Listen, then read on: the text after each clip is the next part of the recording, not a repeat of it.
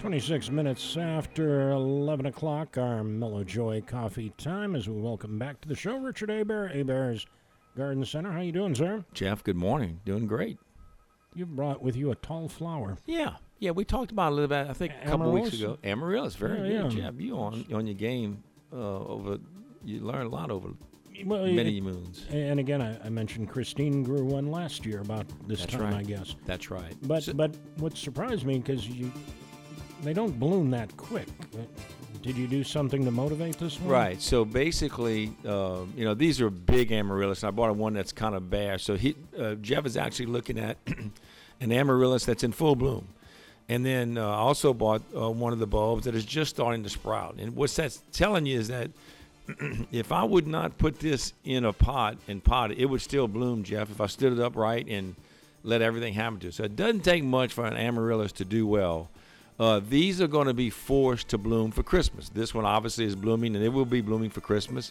The one I have in my hand that is just showing some sprouting will be bloom for Christmas too. And so what people would do with these, these are really big amaryllis bulbs. You'll find some. This is probably I don't know, six eight inches in diameter. You know, the amaryllis you'll dig out of the ground. Some of those average will be about you know one or two inches in diameter. So this right, right here, they put them in pots to bloom because what Jeff is looking at is a red and white blooms, really, really uh, uh, unique and, and different. And uh, so these are going to be blooming for Christmas. So people like to do this. They'll put these in a pot, and then they'll bloom for Christmas. When they are finished blooming, which will be in early January, you basically cut that bloom off, and you can plant them uh, directly in the ground at that point. And you can see the the one that Jeff has, and we have these potted and fixing to bloom at the store. But basically, they're planted in rock. There's no uh, there's no soil in here at all. And now, now hers did, and I think it came in soil. in soil, and and you can't because when you finish planting this, uh, when this finish when this finishes blooming in this container, uh, you're going to plant it in in the in the ground in the dirt, and so they can bloom, but just for simplicity and looks, they'll put them in in rock, and all you really need is humidity. I'm telling you, they will bloom in the box if you let them. and so uh, what we tell people is if you have a saucer, you put the saucer underneath it and you water them. If not, go put them in the sink, water them, let it drain, and bring them back out. And obviously, you're not going to be watering much because there's no soil in here. So the water's going straight through. Again, it's strictly the humidity. And this one has three big amaryllis flowers on it, but you'll also see there's another stem coming out of it, and it's going to put out another three. And so, really, really pretty and uh, and uh, and unique. And they come in different colors, and uh, we just get some colors that aren't, or I guess, the norms. And and so again, you can force them for Christmas after they finish blooming. Plant them directly in the ground. They won't. They will not bloom. Normally, the amaryllis uh, will start blooming in late February, March, and uh, these will be next year before they rebloom again. But Okay. uh, but really pretty and uh, unique. I I bought some more onions in, Jeff. We had talked about these onions um, probably about a month ago, and we get another shipment in. the, the way they were packaged together there, that was you doing that. They don't come that way, do Yeah, they? yeah, they do. Actually, this is a The bundle. rubber band too. the rubber band they too. Grow with that. No, they don't grow with the rubber Okay. band. No, but those are individual things that you have just bundled. Exactly. Okay. Exactly. So what Jeff is looking at is a bundle of 50 onions, and these are the Vidalia onions. And what you do is you unbundle them and you plant one at a time, about every 12 inches. Plant them in the ground, and they'll take about uh, t- take about nine months to grow. And basically, we get an early shipment, we get a later shipment, and people say, "Oh, is it too late to plant them?" And no, it's not. Uh, actually, if you look at LSU's website, they'll tell you to plant these in December. So you got plenty of time, and so we do have the Vidalias and the Red Creole. Both of them do very well. The Vidalia is by far the most popular one. We'll sell it ten to one, uh, and that's the mild, sweet ones that are, and they, they do extremely well.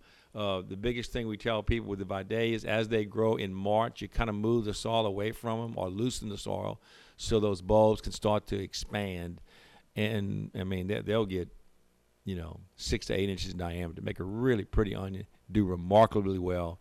Years ago, Jeff, you, people used to plant. You couldn't buy onion plants, so people used to plant their their onion seeds themselves, and they would start them in late August, September, in separate little beds, kind of in the shade, and they would sprout them, and they would end up with these plants here. Is that when those began? Exactly. Okay. Exactly. And these were grown uh, in uh, I think it's West Texas. They grow. There's a big onion farmer who who does this. That's all they grow is uh, is onions. Actually, Not much of a diet, but not much of a diet, but uh, they get by. there you go. They get by.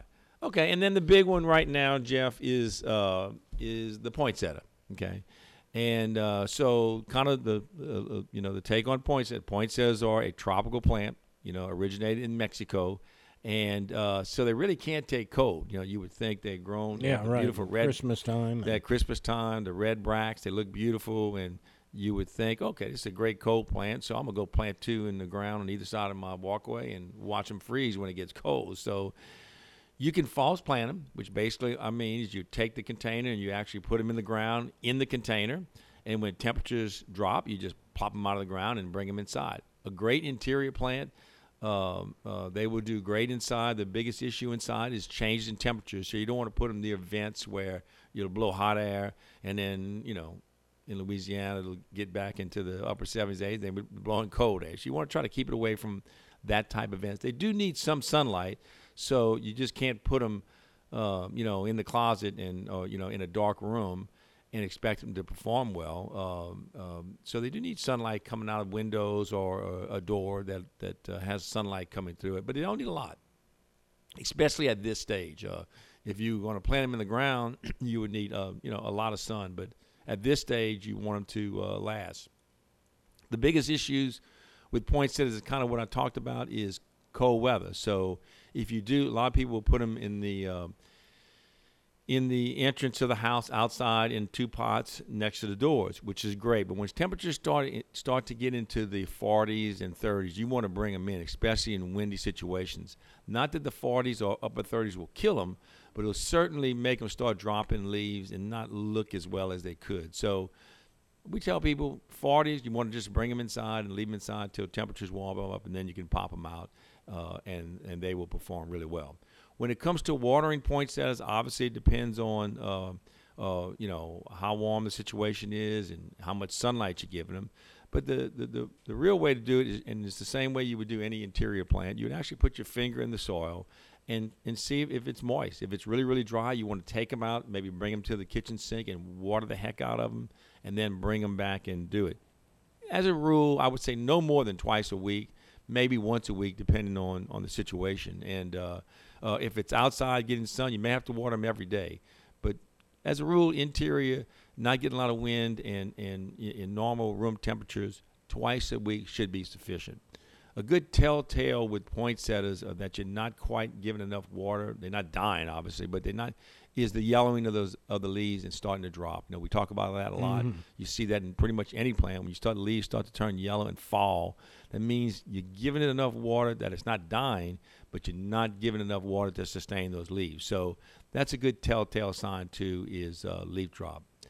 You know, how, I, I've had some problem with leaf drop, and I wonder. And I know I, I was watering, but do sometimes the the bracts um, take away some of the light of those leaves, and could that be uh, a problem? It, it could it could be, but usually it's mo- more to Then do. the with- bracts fall and the leaves come back. You know, that's It's- right. You, you, usually it's it's more to do with maybe it wouldn't get enough light anyway. Yeah. You know, and so you do have to kind of turn them too. If you're going to leave them in one spot, you know, maybe once a week, you know, give it uh, you know a half a turn to kind of keep that light consistent. So it's a, it's a little bit work to keep them looking good. Um, you know, obviously you want to make sure that you're buying a quality plant when you select it. Mm-hmm. You know, if it's obviously if it's in it's in the north wind, it's been blowing, and they all, you know, on the ground, that's going to tell you something right there. And uh, and then just make sure they were maintained, kind of feel it and and see the maintain. One one one thing you want to look for when it comes to uh, the longevity of the poinsettia is that what you see in a poinsettia is uh, they, call the bracts, which is basically a leaf that will actually change color. You know, not all leaves will do that, and the the the uh, the leaf, not all the leaves of the poinsettia will change color. It's just the upper portion called the bracts. But the actual flower of the poinsettia is is uh, you can see it within the bract themselves, and I'm showing Jeff these right now. It's these little yellow flowers that are located in the center, surrounded by the red the red bracts. Uh, and and by the way, the bracts uh, traditionally are red, but they've hybridized. Now there's pinks, there's whites, there's many variations of of, of, of the poinsettia. But the flower itself is main is is uh, shown within the center of these bracts, and the and the and the uh, flowers that Jeff is looking at is actually only in bud stage. Mm, yeah, and I was going to ask you. Uh, there are it, it, tells you maybe when you should or should not purchase. Uh. That, that's true. In other words, if you can find some that only have the buds and not the flowers, will tell you that in terms of the bracts staying on the plant for the longest period of time, that's the plant you want. So if you had if you're looking at two plants, one had the blooms that were showing, the flowers were yellow and showing, and one had just the buds not showing any flowers, you'd want to select the one in buds because because it has the longest period of time that the bracts are going to stay on the bush. Now, obviously, Jeff, the longer it goes, you're going to start to see the these flowers opening, but uh, at this stage, they should not be open. If they're open, it, it, will not last that long. Not that the plant will die. No, it's no. just it, it, won't it won't uh, have the uh, you know the colorful bracts on them. And let's face it, what you're, you're buying it now for the bracts for, for this time of year. For this time of year, and and that is exactly right. And then once you're done, uh, basically, once you're finished with the poinsettia, if you want a challenge, you can actually pot it in a bigger container. You know, all of the uh, uh, the poinsettias were basically just plugged into the container. And you can see, Jeff, if you can look at that, it's a little styrofoam plug, and they call them plugs. And what the growers do, they buy them. They don't, they're not planting these from seed. They're actually planting these from from little plants that are in plugs.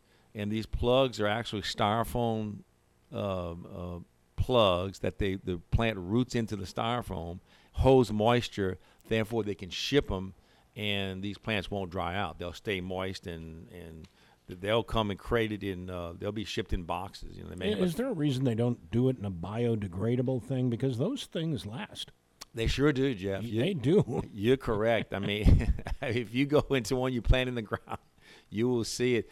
That's a good question. My, my, my probably uh, it's probably cost. Yeah, uh, it's uh, it's a cost thing, and until uh, it's required to do them in biodegradable things, then they're gonna they, they got to look at cost. All the growers have to look at cost, and so um, that's probably that's probably the reason. But you're correct, Jeff. These little plugs will last a long mm. time, and uh, and they will be in the ground. So when you see that, that's not that is not of concern. You know, people simply say, "Oh, look, it's just these." They write it right in there. Say no, uh, and I'm pulling this one out, and you can you can start to see these roots start to form. Oh, yeah. in the soil itself. And give it another month of decent warm weather, and this this will be full of roots altogether. And so they can be transplanted. Just know that next year that these poinsettias will not bloom till probably the end of January. So it's not a traditional right, Christmas right. plant by nature. They were, they were, they were, they were forced to. Basically, the way they're forced to is to uh, shorten the day length a little bit earlier than normal.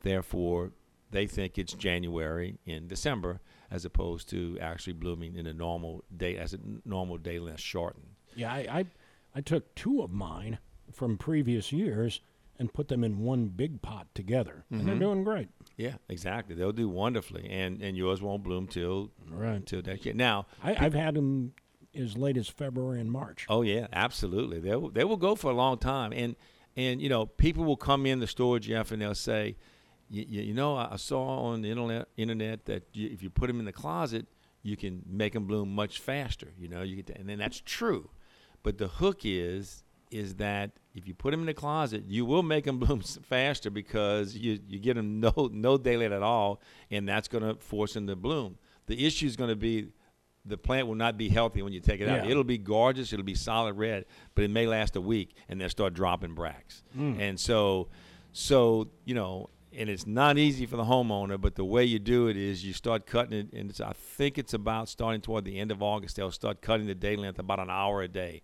So let's say your day length is nine hours. They'll they'll cover it with a box or bring it into the closet, but you got to do it every day, Jeff. It is really Mother Nature is unbelievable.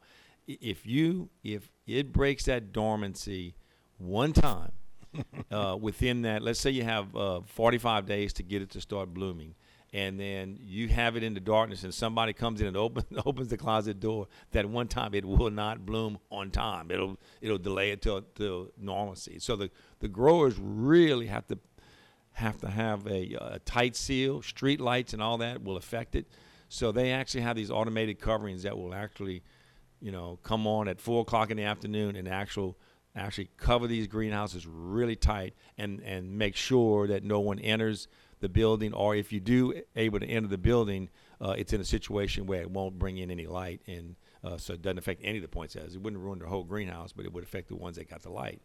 And so it, it's really a, a tricky, but it's it's all to do with shortening the day length and allowing them to bloom uh, much earlier. Really, it's it's a neat plan. If you wanted to to do a science project and people do it, and uh, uh, that's a neat one to do, but it's tricky because you got to do it right. And what people will do, they'll do it, and they'll say, well, we're not going to do anything to this one, and we're going to shorten the day length by an hour a day on this one, and shorten the day length uh, completely on the last one, and they can see and measure the difference. So, but it's too late to do that now. So uh, that's kind of the deal with that.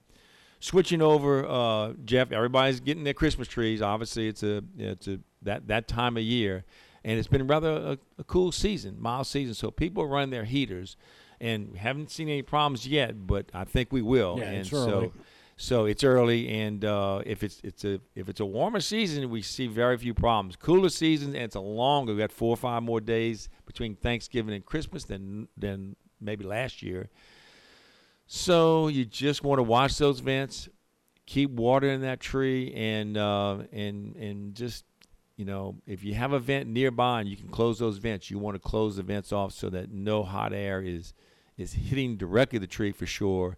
And then uh, the cooler you keep the room it's in, uh, the better that tree will do. And obviously, the quality of the tree is also very important too. Frasers will generally last the longest. Uh, a Fraser fir, Douglas firs will last the least amount of time, and usually a Douglas, and that's kind of from your neck of the woods, Jeff. Uh, Mm. A lot of the Douglas come out of the, of the uh, the Midwest, and um, it's uh, it is a, uh, a beautiful tree, soft needle tree, long needle tree, but drops its needles very fast. And usually that's one. It's it's, it's usually less expensive. And we used to get them years ago, and we used to tell people do not put these up till maybe two or three weeks at the most before Christmas, because it will it will it will defoliate dramatically. But it's less expensive. A lot of people like to like to do it late in the season, and that's a good choice because uh, uh, it's uh, easy to do and, and uh, rel- relatively inexpensive. The uh, Fraser firs come out of North Carolina. That's the ones we handle. That's a soft leaf fir, kind of a bluish tint to it. Do real well. Uh, uh, hold up very very well. Uh, the nobles is is, is a really second choice. Uh, problem with nobles, and we used to handle nobles years ago, Jeff, but they come out of the Midwest. Uh, you know the the um, Oregon and uh, uh, Washington area, and uh, the freight is really gotten to a point where it's hard to get, and, and it's hard to get them to ship this far south, uh, be, strictly because the cost is is uh, prohibitive, and so they get they get very few uh, retailers handling them. But it's also a beautiful tree. They'll get they'll dry out quicker than a Fraser will. Fraser will remain softer, but the Fraser, I mean, but the Noble will hold his its its needles very well, so they won't won't And drop color. and its color very well, and uh, it's kind of a tiered tree, very unique, uh, very very pretty. Uh, uh, but different looking, not quite as full as let's say a Fraser, but it does have that I don't know, uh, majestic tiered look and uh, natural look, and so uh, people like that. Then then there's the old Scotch pine, which uh, you know I really hadn't seen those in years, but people do sell them. Scotch pines, if some of the old, older listeners will remember, really the only tree that was available in the in the 50s, 60s, and 70s. That's kind of was it, and uh, that down, one down here. down here yeah and uh, but they come out of the most of them came out of the midwest and uh, so that's the one jeff that sticks the heck out of you you know it's there i don't know did y'all do live trees as a No, I, I grew up in an artificial tree. the aluminum Family. the aluminum tree or Uh, not silver, not one of those gaudy things, but it, it was an attempt to look like a real tree. right right and uh, well anyway so th- a lot of these scotch pines come out of the midwest uh, it, that was a day you wanted to steer clear of the living room when the folks were putting that thing up. oh yeah Just stay hidden. that's right Don't be a problem. oh because God. yeah. it, the, yeah And it was going to hit the in fan the early '70s. In those days, they oh yeah yeah, it was not as ch- easy as now, where they just spread out the things and It's, it's true. It's Yeah. true. It's it's much easier. pre-lit. or- Oh yeah, pre-lit everything. And but anyway, the Scotch pine is the is the sharp one. Again, the older, older listeners will remember those, and uh, it, it, held up well. But boy, it, it let you know it was there. In, in terms of decorating, putting lights in that tree, ouch, mm-hmm. uh, it hurt. So you don't have to fight that with the Frasers and and use most of the other, uh, you know, new ones, and it, they perform they they perform very well with not an issue. Uh, and then what you, the way you do in terms of you know picking out the tree and and looking at your tree, color is is really very important. You want to look at the color; should be green, and the needles. You know, Jeff, when they come in, they're baled, and so the needles will fall within the tree. And so when you when we open up our trees, you're going to have a lot of needle drop. Yeah. Uh, that is very normal. They're trapped in the tree, and so so once you once you have that initial uh, fall, they should hold on very well. So what we do is we question a tree. We'll walk up to a limb, one particular limb, and we'll take our hand and just flip it a couple times to get any of the loose needles off, and then we'll grab that branch and kind of pull it, and then look at our hand and the branch. And so if you have a bunch of needles on on your hand and a bunch of needles gone on that little branch, that's a sign of a struggling tree. Mm-hmm. And uh, and what we'll do with those is and, and, and wood you, chipper. No, actually, not a wood chipper. uh, we're, we're, able to uh, take those trees and actually flock those trees. And oh, uh, okay. Yeah. So, because the flocking will seal the remaining needles, keep them on, and they won't dry out anymore. And so, it's a simple way of making a tree that might be in trouble perfect and uh, actually perform very, very well. Yeah, a lot of folks like those flock trees. They, they do, and uh, it's a real popular tree. We flock a bunch, I guess, maybe fifty to sixty trees a season, and and you know the key with flocking the, the, neat thing about flocking is you don't have to add water to the container because it pretty much seals them and they stays on. They will not burn. You can put mm-hmm. a match to it. They they won't burn. We don't recommend we don't recommend doing that. And uh, and uh, again you don't have to add water. You don't have to worry about really anything with them. And uh, and uh, they give you a nice look and and so people like it. But but but the, the, that's if you're looking for a green tree, you just want to look at that initially, more than to do with the shape of the tree or the health of the tree. Uh, Jeff, in general, uh, you know these the growers have been struggling. This is nationwide, trying to keep up with tree production. Uh, uh that recession about 12, 15 years ago, you know, set them back about seven years because what, what they couldn't do was that you know if they ate a bunch of trees, you say, well, how does a grower eat eat, eat a tree? If the tree Just is save it for the next year. Save it for the next year. But at some point, it gets so big. So let's say they sell, uh, I don't know, they sell, they sell hundred, you know, uh, fifteen foot trees, and then the next year they've been bumping them up, and now they got 415 foot trees.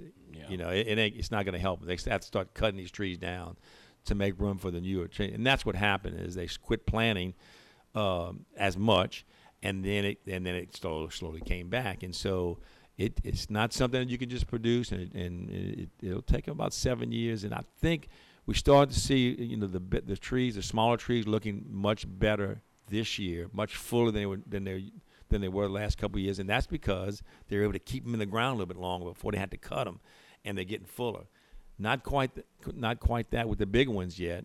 A little bit better, but the numbers are down. You know, we got half of what we normally get, and that's been for the last couple years, and that's because of this is not available, and that's nationwide. And uh, so, um, you know, that's that's been an issue. But overall, uh, the trees look, trees are healthier. They look good. Just that the bigger trees, the quantities weren't there. Gotcha. Anything else going on these days? Uh, that's it. The only other thing I can say, uh, uh, Jeff, is ryegrass. A lot of people have. They're seeing the, the grass is, uh, they even having muddy styles. We didn't have mud before last uh, yeah. couple of weeks. No mud, just just dust.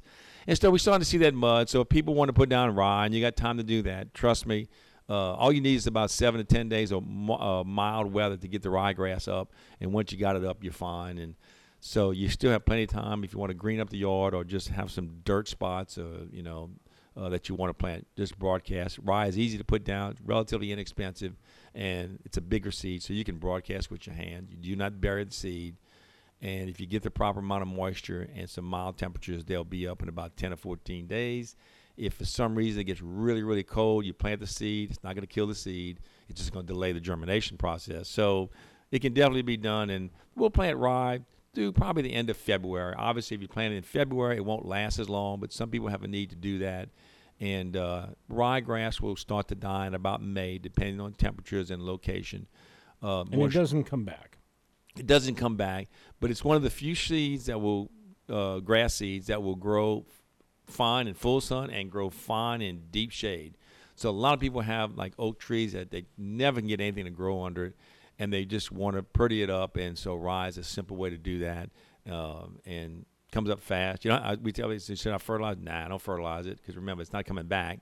It's going to die in May anyway, and it doesn't take any fertilizer to get it up and growing. Now, if you're doing this for cattle, that's another story altogether. They really want it to grow fast and grow a lot, so they'll fertilize that to keep it, uh, you know, to, to keep it for forage.